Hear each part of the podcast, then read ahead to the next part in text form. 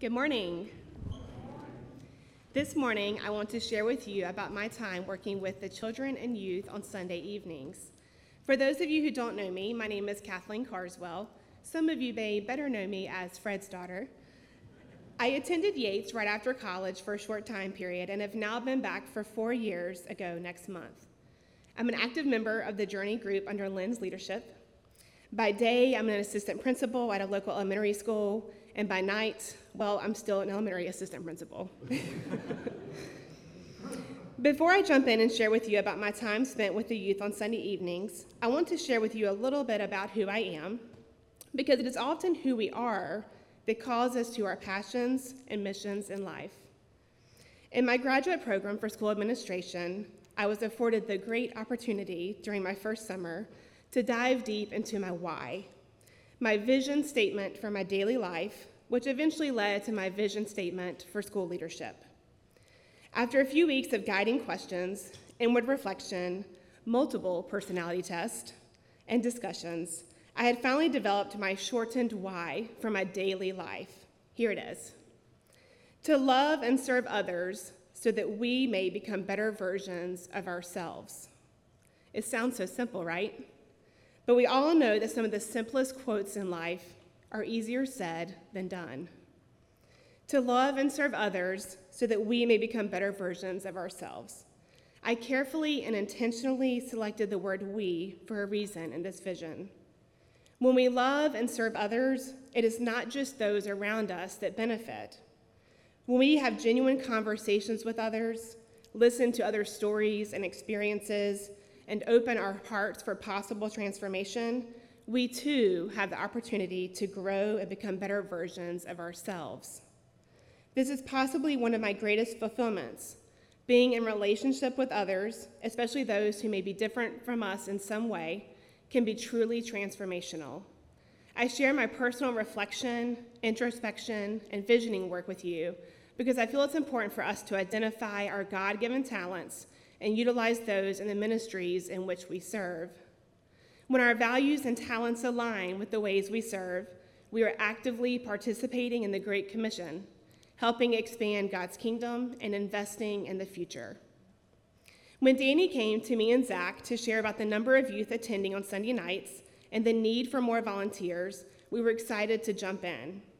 Given I'd only been back to Yates for less than a year prior to the pandemic, I had not had the opportunity to get to know the youth within our church, and now I also had the opportunity and privilege of getting to know additional youth who are attending from nearby neighborhoods. I have now been supporting Danny with the kids and youth on Sunday evenings for about a year.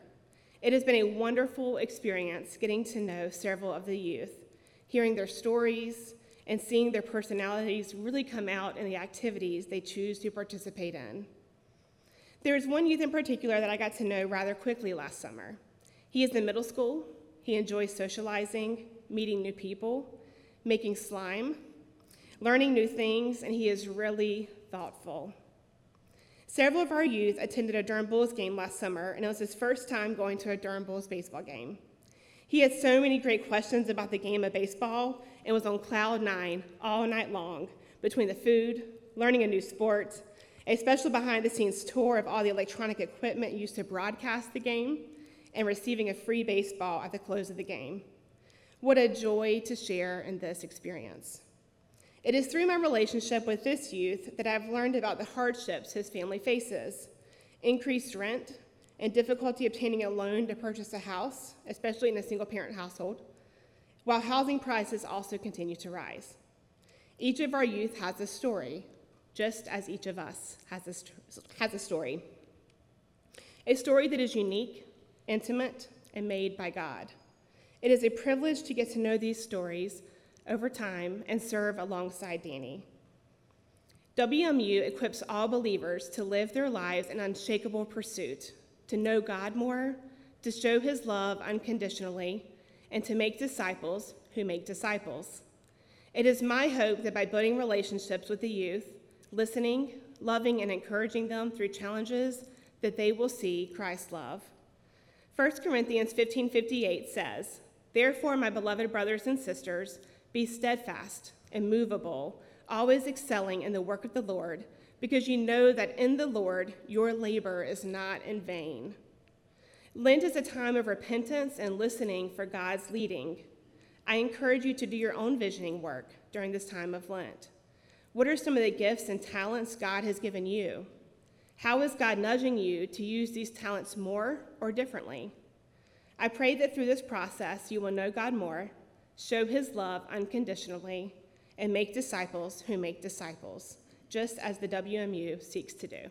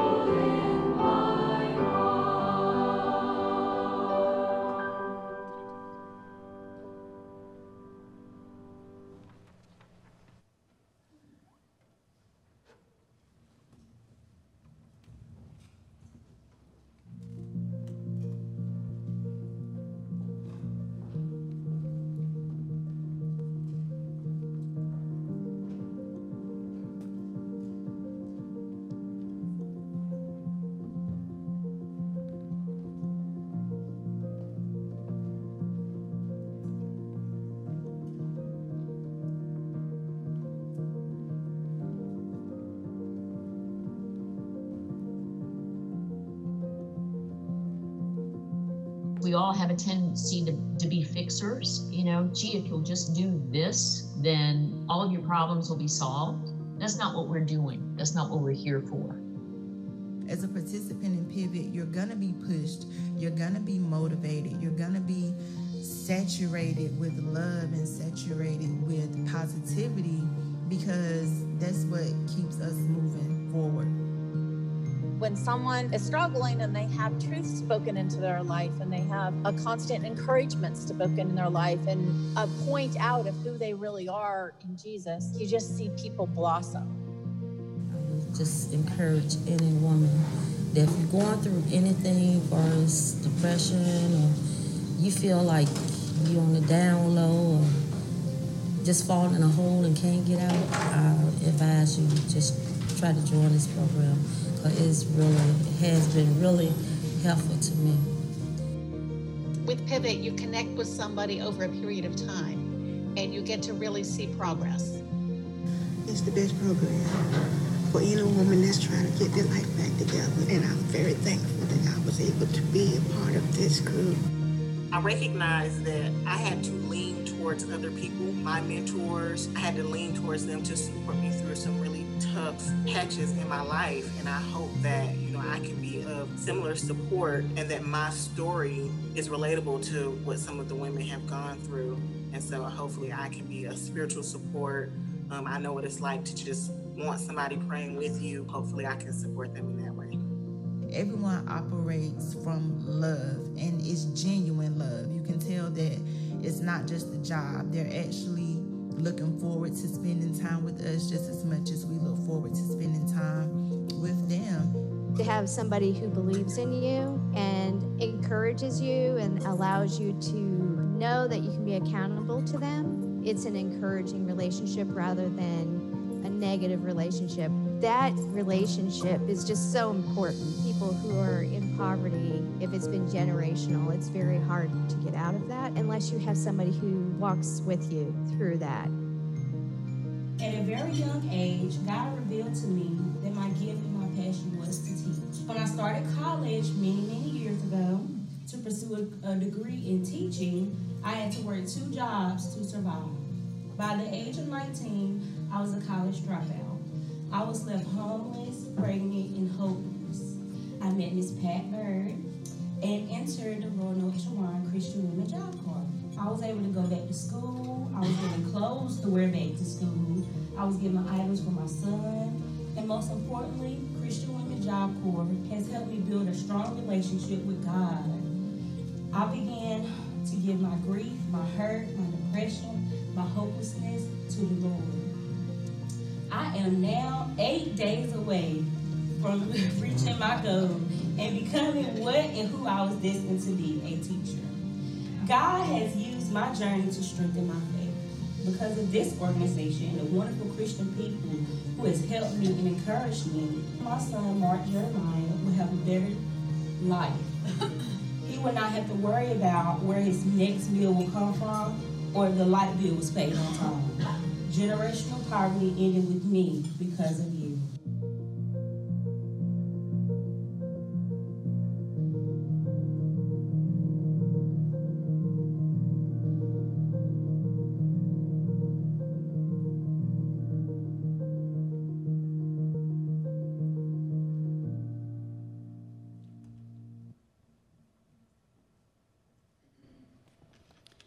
Join me now for our scripture reading. The word of the Lord from Isaiah 40, 1 through 5, and 27 through 31. Comfort, comfort my people, says your God. Speak tenderly to Jerusalem, and to proclaim her that her hard service has been completed, that her sin has been paid for, that she has received from the Lord's hand double for all her sins. A voice calling, In the wilderness, prepare the way for the Lord. Make straight in the desert a highway for our God. Every valley shall be raised up, every mountain and hill made low. The rough ground shall become level, and the rugged places plain. And the glory of the Lord will be revealed, and all the people will see it, for the mouth of the Lord has spoken. In verse 27 What do you complain, Jacob? Why do you say, Israel, My way is hidden from the Lord, my cause is disregarded by my God? Do you not know? Have you not heard? The Lord is everlasting God, the creator of the ends of the earth. He will not grow weary or tired. His understanding no one can fathom. He gives strength to the weary and increases the power to the weak. Even youth grow tired and weary, and young men stumble and fall. But those who hope in the Lord will renew their strength. They will soar like eagle. They will soar like on wings like eagles, and they will run and not grow weary. They will walk and not be faint. The word of the, the word of God for us, the people of God. Now, please join me in welcoming Carolyn Vogel as she comes to bring her message.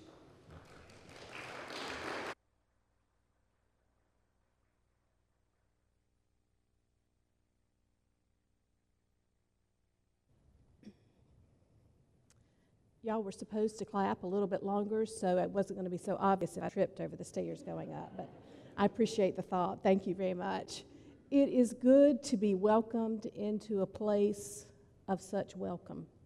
Um, I have been greeted by folks that I didn't know, but they've made me feel like family already here. So thank you so much for that today. I'm grateful for the opportunity to be with you.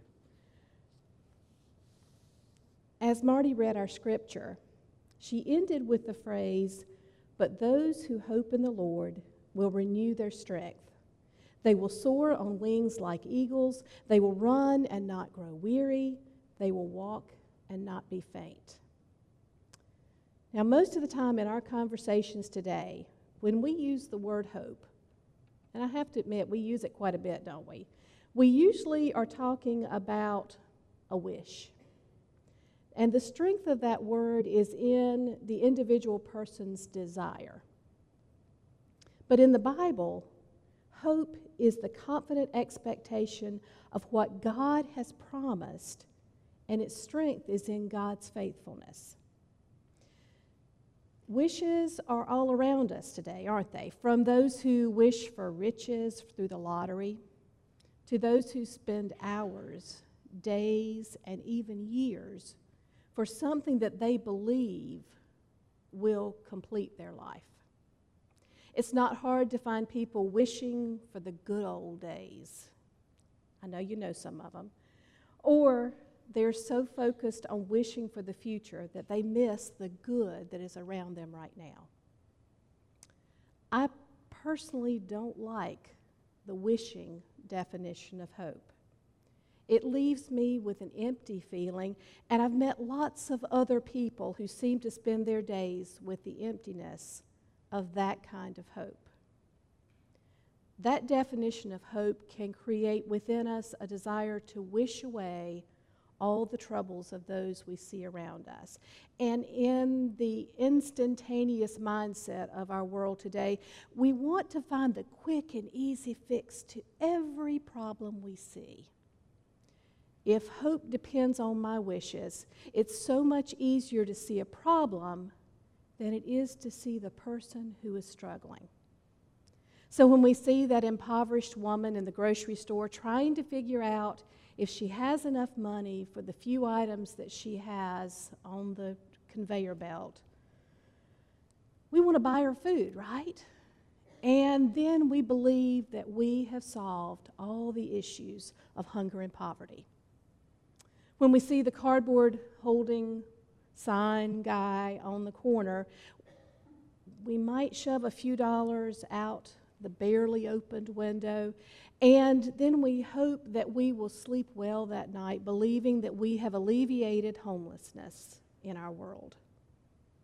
At the beginning of the school year, we often buy a few pencils and a couple of notebooks and believe that we've solved all the issues of education and poverty. And sometimes, even in the helping professions, it can sometimes become a desire just to get to quitting time rather than seeing the person in front of us. But most of us know that wiggling our nose or waving a magic wand doesn't solve the problems. Sometimes it's a temptation, though, isn't it? It would be so much easier if we could. But these wishes are kind of like the microwave that sits on your counter at home. Now, I do have an aunt who didn't have a microwave when my sister in law moved in to stay with her for a couple of weeks. they now have a microwave. Anyway, um, when we use a microwave, we've cut some time out of our busy work schedule, haven't we? But have you noticed how quickly that dish cools when we put it, put it on the counter after being coming out of the microwave? The effect doesn't last. Our instantaneous responses are that way as well.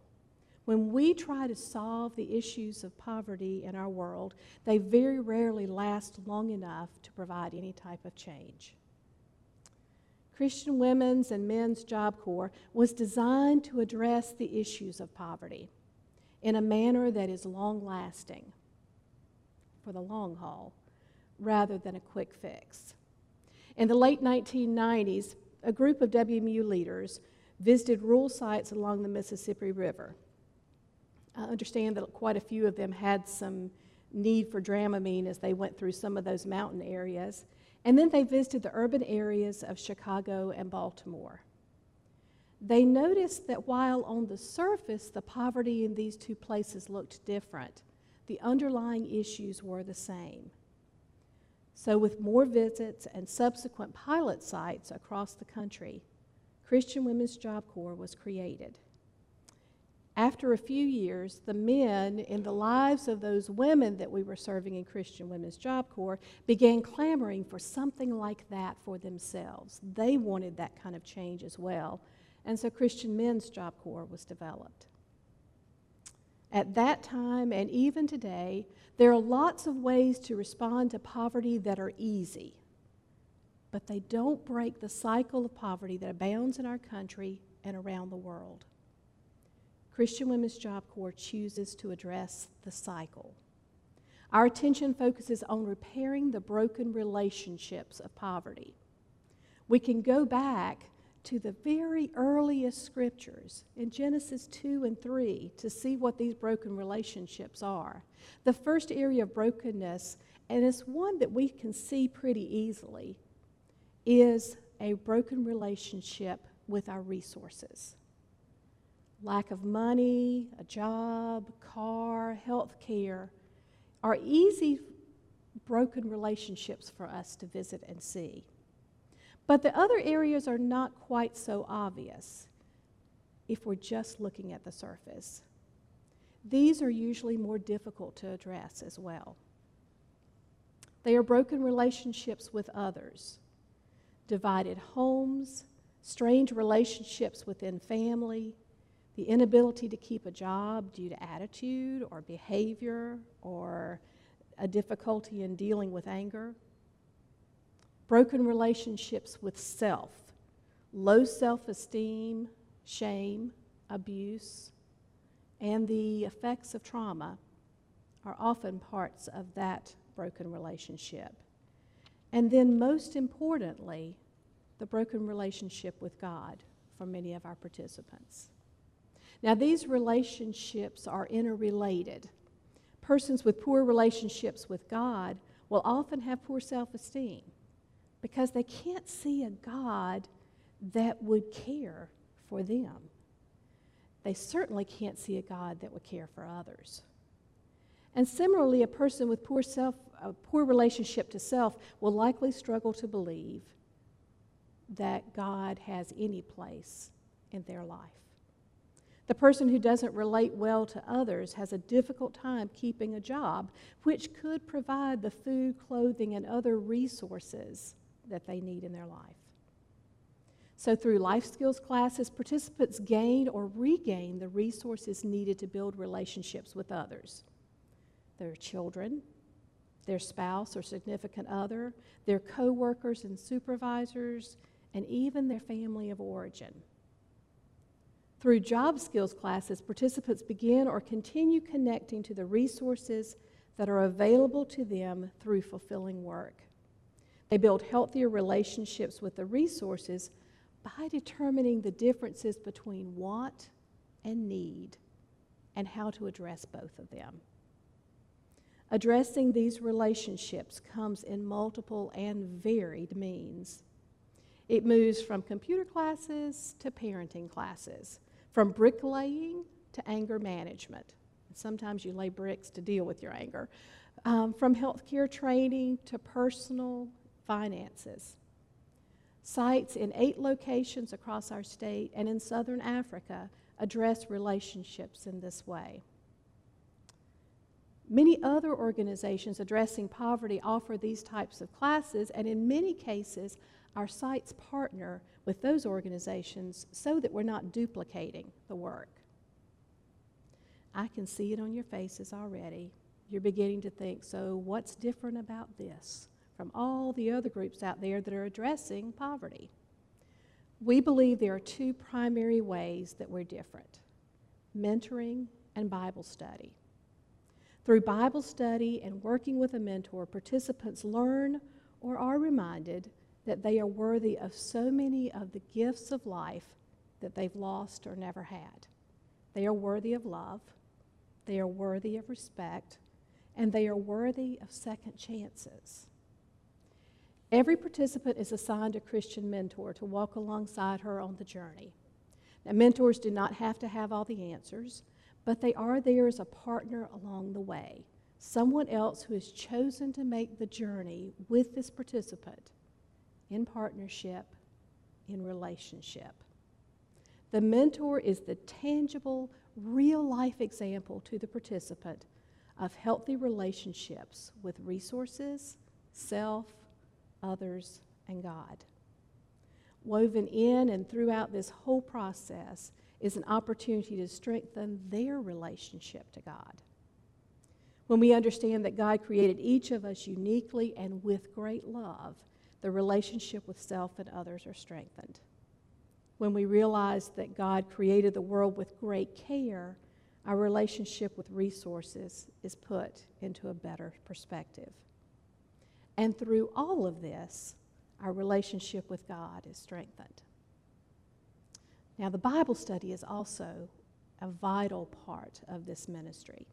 This is Bible study that relates to the everyday experience of our participants.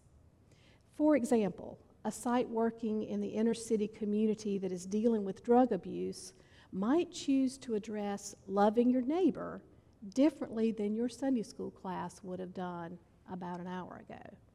Would your class need to address why or how you should love your neighbor if he's the neighborhood's opioid supplier?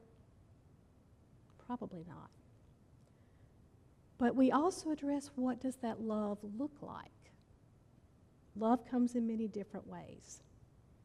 While there are key elements that each site must possess to be a certified site, these sites implement the elements in ways that are unique to their community and to its needs and resources.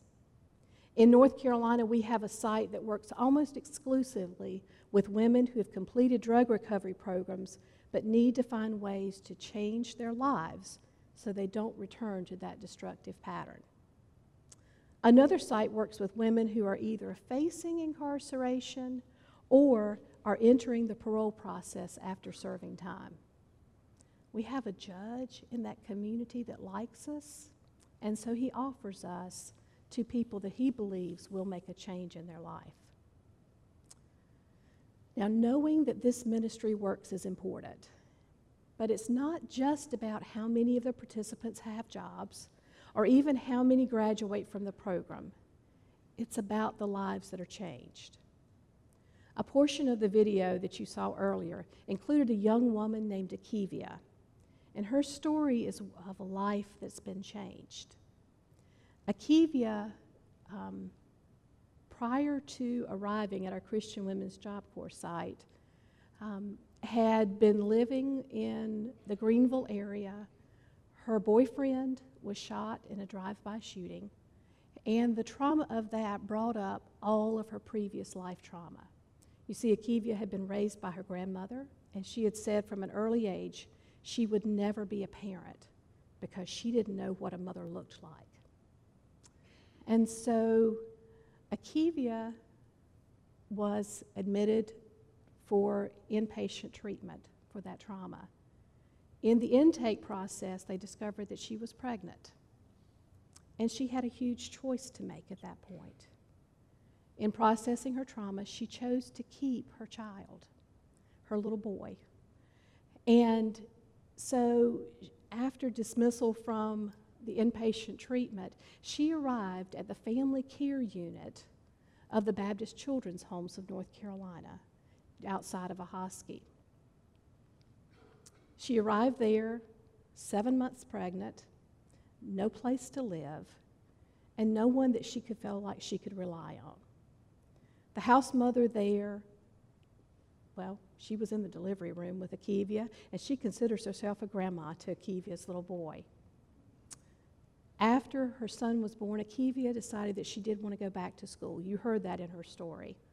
And so she started back at the local community college to finish up the work that she had towards her associate degree. As she was working on that, the counselors there and all those around her saw something of life and vitality in Akivia and her ability to fil- fulfill her goal. And so they encouraged her to go on to school. Now, I'm not going to get in an argument about which color blue you wear, because this is not a story about the blues.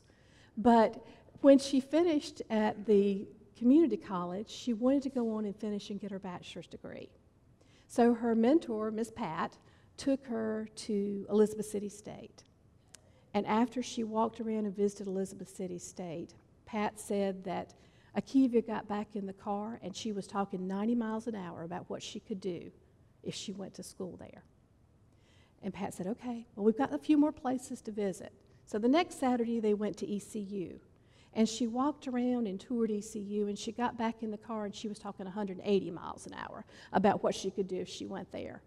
And Pat said, I'm, I'm so happy that you like this, but let's make sure we investigate all of your options. I've got one more place I want you to visit.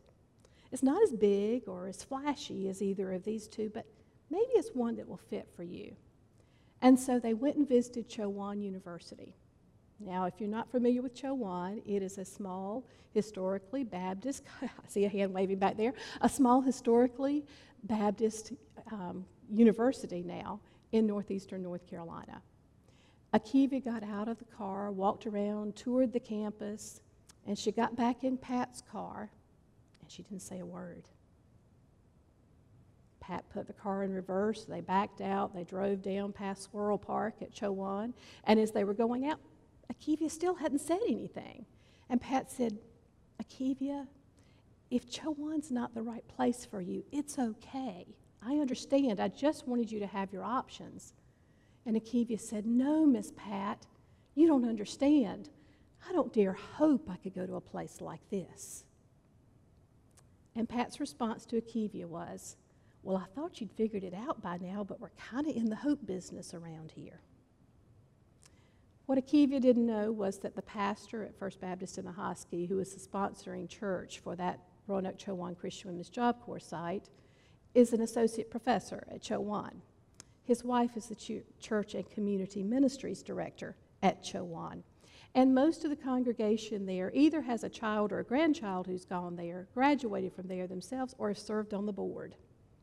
So when Akivia applied to and received confirmation of her admission to Chowan, she had a cadre of folks to support her. Based upon need, she had enough funds to pay for her tuition, and people in the congregation helped with books and with other um, financial needs that she had. The other ladies at the family care unit provided child care so that Akivia could finish her college degree. A year into college, excuse me, a professor there who has endowed a scholarship that does not require application because the professor chooses who she wants to give it to, awarded that scholarship to Akivia. Now, the video said she graduated with all A's. She graduated summa cum laude, y'all. When she finished her student teaching at a local school in the area, the principal of that school said to her, I can't officially offer you a job until you've graduated. But I promise if you walk in here with a piece of paper, I'm not even going to look to see if it's actually a diploma. I'm going to offer you the job. And so Akivia is now working in her fifth year of teaching third graders in a school system that most people would consider to be a failing school system.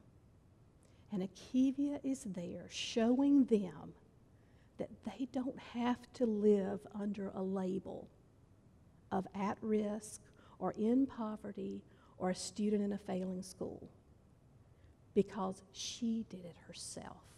She got out, and they can too. And so to see the, the vitality and the love that she has in what she's doing there shows you a changed life. From a young woman with a pregnancy that was not planned, living in a situation where she had no home to call her own, to now being in a home that she is able to provide for her son is a changed life. Families have been reunited through this ministry, and relationships have been restored with spouses, with children, and with parents. This past summer, our site in Haywood County in Waynesville is called LifeWorks, held its graduation, and I was privileged to be able to attend and be there with them. One of their graduates, we'll just call her Amy, came to the site after her infant son was removed by Child Protective Services. Amy wanted to get him back, and so she was willing to do anything she needed to do to get him back and to be able to provide a good and healthy home life for him. She came to the site and the, asked if she could do her supervised visits with her son there at the site because Amy had had to move out of the county to find a place to stay with a family member. And so she needed an in county place for Child Protective Services to do their drop in visits. And the site agreed that she could do that. Interestingly enough, as Child Protective Services was dropping in and checking in on Amy, they were also seeing what else was going on in the site and the changes that were going on in the lives around them and ended up, they are now suggesting and referring some of their moms to our site there because they see it's working. During that graduation, Amy thanked the family that had fostered her son. That family was there in attendance. They were there and had brought her son so that he could see her graduate from the program. At the conclusion of the service, I made my way over to the foster mom. We'll call her Beth. And she told me a little bit about her story. Beth and her husband had decided shortly after they married that they wanted to foster children. And it seemed like every time they went through the process and filling out all the forms and turning in everything, that a form had changed, a signature had been forgotten, someone had signed the wrong line, a form got lost. Nothing seemed to be working for them. And it took almost four years for them to finally get a confirmation. The confirmation arrived two weeks after they found out they were expecting their first child. And Beth said she and her husband had decided that they would just put off fostering. Now that they had been certified, they would just put it off until it was a more convenient time and until this first child was a little bit older and their family was established. Three days later, they got the call about Amy's son. And Beth said, as they heard his story and what was going on in his life, that she and her husband looked at each other and said, So much for our plans. And Amy's son was in their home that night. They fostered him almost two years now. And as they shared what was going on, I could see the love of Beth towards this little boy, this little boy towards his now two sisters that he has out of this family.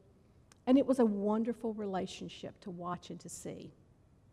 Now, Amy was on the verge of getting her son back. She was to the point of being able to have weekend long unsupervised visits with him. So it was close to the time when that foster relationship was going to change. And so I asked Beth if she and her husband were planning to foster another child. And she quickly said to me, Oh, no, ma'am. We are their people. We want Amy to know that she can count on us whenever she needs us because we're family. So you see, with Christian Women's Job Corps, family is not only enhanced and strengthened, but sometimes it's even expanded. Our participants have stepped into roles that they would never have thought possible. They often speak of how someone, usually their mentor, believing in them helped them believe in themselves. Some of them have even grown to the point when they realize that that mentor believed in God and what God could do in their life. Family members have made decisions to search out Christ because of the differences that they have seen in a participant's life. A recent graduate at our site in Winston-Salem, which is called Pivot, decided to come to classes because she saw the change in her daughter's life when her daughter worked through Pivot. When I was there for their graduation, this lady had children, grandchildren, and great grandchildren there to celebrate with her as she completed her work. What an amazing legacy she has created for her family. Lives have been changed because one individual answered the call to be a mentor, a, an instructor, a site coordinator, a volunteer. Both the lives of the participants and the volunteers are changed in this process. This ministry works. There are times that Christian Women's Job Corps is difficult. Change doesn't come easily, especially if poverty is the only thing that someone has known in their life. While mentors and volunteers work diligently to provide support, eventually the participant must address his or her neighbors and family, and most often their own thoughts about themselves. It's hard for the participant and for those seeking to minister. So that's why I continue to rejoice in the resources, the time, the talent, the finances, and the prayer that churches and individuals around this state are bringing to this ministry. You're providing some of those resources in your support of the Heck Jones offering today and in your support that you give to the Cooperative Baptist Fellowship of North Carolina. Both WMU and CBF North Carolina support Christian Women's Job Corps of North Carolina. And for that, we're grateful. But to be honest with you, the offering envelope may not be all that you're being called to today. Traditionally, in the Lenten season, Christians choose something to give up as a reminder of Christ's choice to give up so much for us. But I would like to challenge you to listen for Christ calling you to do something new or differently in this Lenten season. Maybe it's to find a new way to offer hope into someone's life. Maybe it's taking the time to be a partner in someone's journey being that mentor. Maybe it's exploring the ways that you could become involved in Christian Women's Job Corps. Now, there's not a site in Durham or Orange County, but the need is certainly here. The great news is that your fulfillment of God's calling does not rely on your abilities or even your wishful hopes, but instead it is founded on the biblical definition of hope the confident expectation of what God has promised to us. As our scripture said earlier, we serve the everlasting God, the creator of the ends of the earth, who will not grow weary or tired. And God's understanding no one can fathom. God gives strength to the weary and increases the power of the weak. So, as Akivia's mentor said, we're in the hope business around here. Won't you join us? Christopher will be here at the front if you'd like support from your minister in your decision today. Thank you.